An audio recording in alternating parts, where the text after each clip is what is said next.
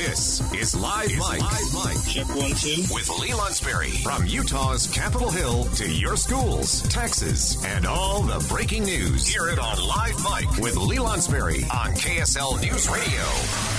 Hey, welcome back to Live Mic. 106 is the time. A little bit of March Madness happening today. You can uh, be sure every 15 minutes here to get March Madness updates on KSL News Radio. Very informative. Looking forward to those each and every uh, time we take a break.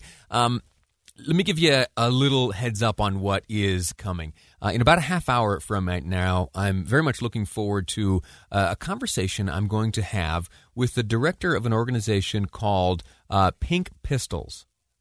It's called Pink Pistols, and it's an LGBTQ gun owners group. The the director of that organization is a woman named uh, Ermiya Fanaeian, a name you may have heard before, as uh, she Uh, was the co-founder of March for Our Lives, Salt Lake City. Now, the, the reason this conversation came together, I was yesterday looking over some data that indicates, well, first off, it started as nationwide data that the FBI has conducted more background checks for the purchase of firearms over the past few months or so than at any time ever in history. And you know, I'm I am a Second Amendment enthusiast. I uh, am a firearms hobbyist. I believe very strongly in everything that the Second Amendment represents and what it guarantees us in terms of rights as American citizens. And so the firearm stories always get my attention. And I have been throughout this past year and a half tracking very closely the uptick in firearm sales. What I didn't know until just yesterday, I, I kind of presumed it, but I didn't know it for certain until just yesterday, was that Utah, Utah is leading the nation in first time gun buyers. Utah, the increase in FBI background checks uh, for firearms purchase here in the state of Utah is greater than anywhere else, or at least the rate of increase is uh, here in Utah higher than anywhere else in the nation. And it, to me, begged the question who are these first time gun buyers? And so, as I did a little bit of research, a little bit of talking to folks, I, I came to learn uh, that uh, the woman with whom we'll be speaking in about a half hour, Ermiya Fanaeian, she, again, the co founder of March for Our Lives. Remember that organization?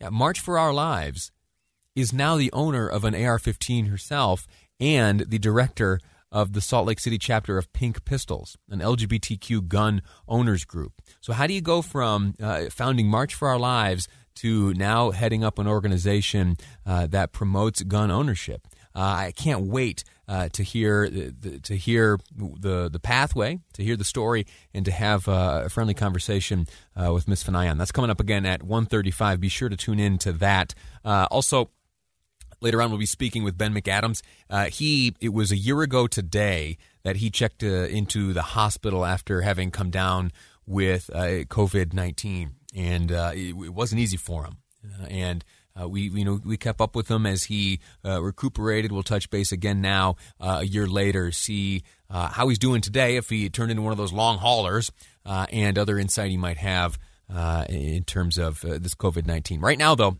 I need to uh, I need to make good on a promise.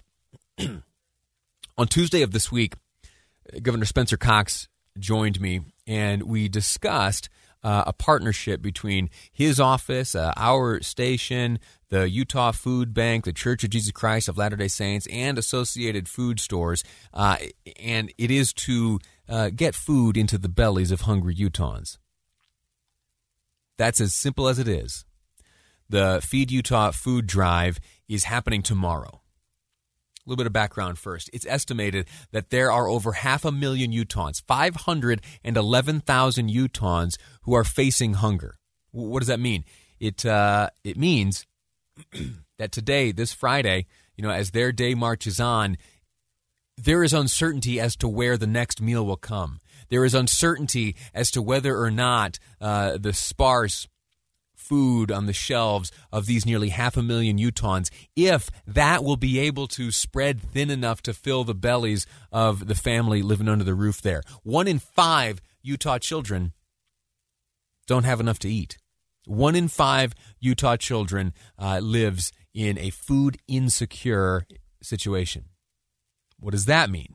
Well, It means that as they sit in class or uh, sit behind the, the tablet loaned to them by the school, that their stomach is growling and that there are hunger pangs uh, shooting through them.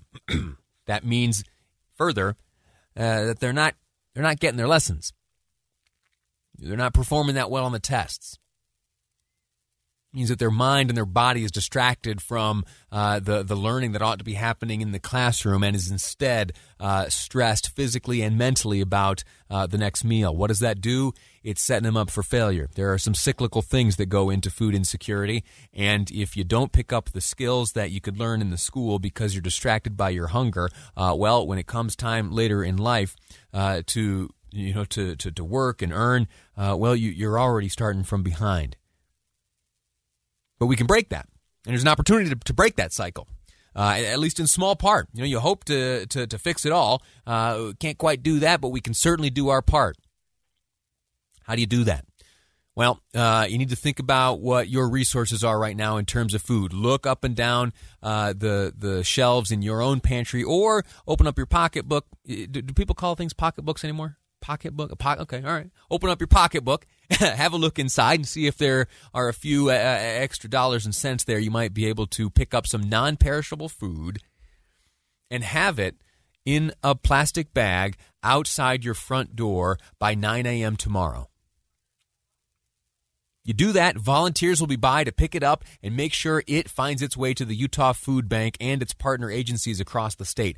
Ultimately, that food is destined for the bellies of those 511 Utahns 511,000 Utahns who are facing hunger, including the one in five Utah children. That's 20%. That's 20%. Think about the carpool group, right? Maybe you've got one of those bigger SUVs, a few rows in the back. Uh, you load up your child and their friends. There are at least five kids in the vehicle. There, at least one of them may not have enough to eat, may have trouble sleeping because of that food insecurity, may have trouble studying. But you can help. You can fix that. Uh, and we spoke just the other day uh, with the governor explaining exactly how this program is going to work people will come around. Um, our, many of our faith communities, their young people, young men and young women, will be, coming around during this uh, this food drive this this weekend, and, uh, and and it's an opportunity for people to just put bags of, of food out, from their pantries out on their porches, and uh, the, these young people will pick it up, and, and again, it will just bless the lives of, of hungry Utahns. This morning on Utah's Morning News with Tim and Amanda, the CEO of the Utah Food Bank, Ginette Bott, uh, talked about how this this effort right here, gathering up these non-perishable foods, packaging them up in a plastic bag, and simply setting them outside your front door by 9 a.m. tomorrow, Saturday, March 20th, can be a great way to teach our family about helping others in need. You know, anything your family enjoys, another family will. This is a great opportunity for you to take your kids into your own pantry let them select the items that they like to eat and let them put them in the bag. They can learn a lesson about how to donate. They can learn about hunger. Or if you're going to any of the associated food stores across the state, they're a partner in this. They have barrels and bins set up. If someone doesn't pick your product up on Saturday, go to the to the, the closest associated food store, leave it there. It will still do what it needs to do, and we'll get it to those hungry kids.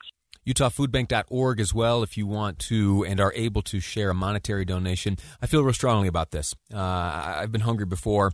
Uh, luckily, it wasn't prolonged. I was able to overcome it, but I understand uh, the discomfort and the frustration. I certainly don't understand it to the level, though, that these half a million Utahns are. It's an incredible, uh, an incredible challenge. Uh, and the one in five Utah children, 20% who don't always know where their next meal is coming from, can be helped by you. By 9 a.m. tomorrow, a plastic bag of your non perishable foods outside your front door. Volunteers will come by and pick it up, and you will have done good. We're going to take a break right now. When we come back, I may have identified the Jonas Salk of the COVID 19 vaccine. Uh, what's that mean?